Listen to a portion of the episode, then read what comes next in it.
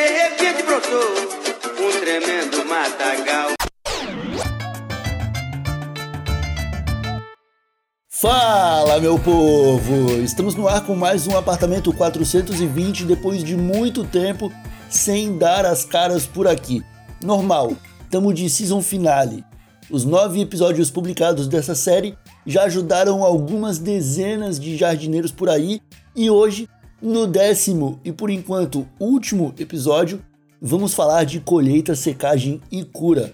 Temas muito importantes que a galerinha me pergunta muito e que no fim acaba testando a paciência da maioria dos jardineiros. É claro, eu quero começar agradecendo primeiro a todos que apoiam a turma do ProErd, a todos que apoiam a gente no picpay.me barra thshow e a todos que avaliam o podcast nas plataformas de áudio e indicam mandando os links dos episódios para os amigos. Os ouvintes do TH Show são a melhor parcela da internet e eu posso provar. Mas bora lá então. Aqui você já germinou, cultivou, fez poda e até uma conta para garantir que vai ter plantinhas frescas o ano inteiro, mas ainda não sacou como se faz a colheita e o principal, a secagem e a cura. Bom, a colheita é bem simples. Você vai matar a planta. Essa hora parte o coração, eu sei, é verdade, mas conforme você vai cortando fora os galhos com flores, vai ficando cada vez mais óbvio que a partir dali a planta como um todo já era. Você vai precisar de uma boa tesoura nessa hora e vai ter que tirar todas as folhas que ainda estiverem por aí, desde as folhas que nascem direto dos galhos até as folhas que nascem no meio das flores. Tudo precisa sair.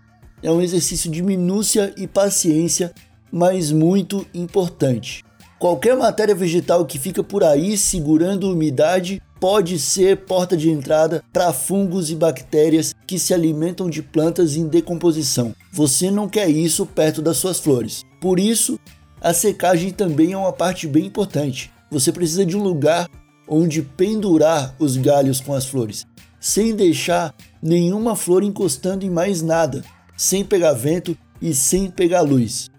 A luz deteriora o THC e o CBD, então a sua planta vai ficar mais fraca com o tempo, vai perder o cheiro e o sabor, além do efeito que você está procurando. O vento vai fazer a mesma coisa, já que o oxigênio deteriora tudo mais rápido e o vento é uma rajada de oxigênio.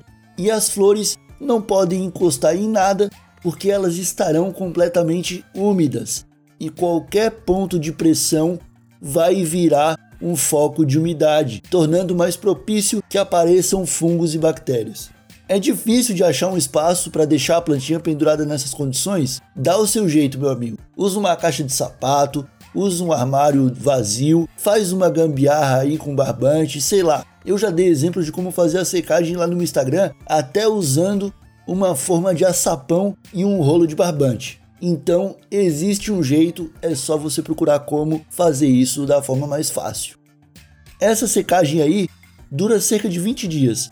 É um período em que não é recomendável ficar fumando a planta, porque vai ter muita clorofila, vai ter muita umidade, a matéria verde da planta não vai deixar um gosto bom e você não vai aproveitar todo o potencial que essa planta dá para você. Passando os 20 dias, você pode verificar se a planta está seca, torcendo o galho onde a flor está.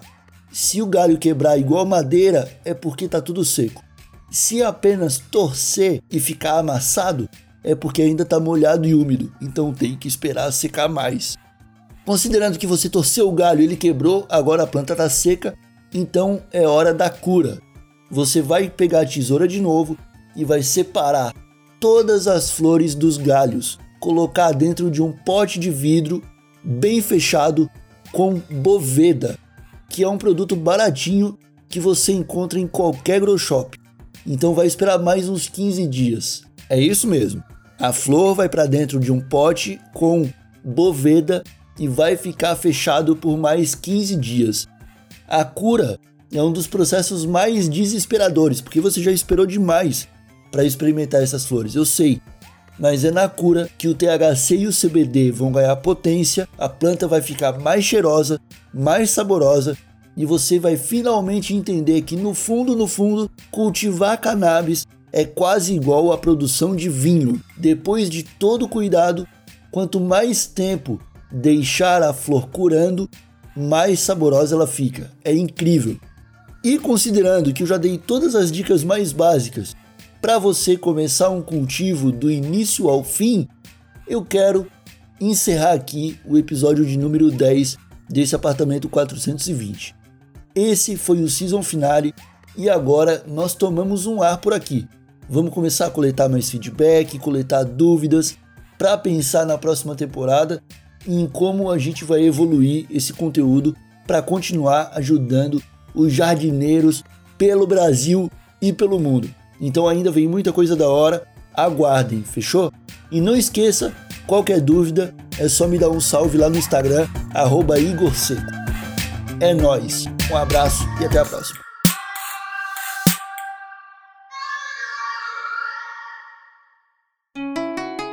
Rádio Hemp.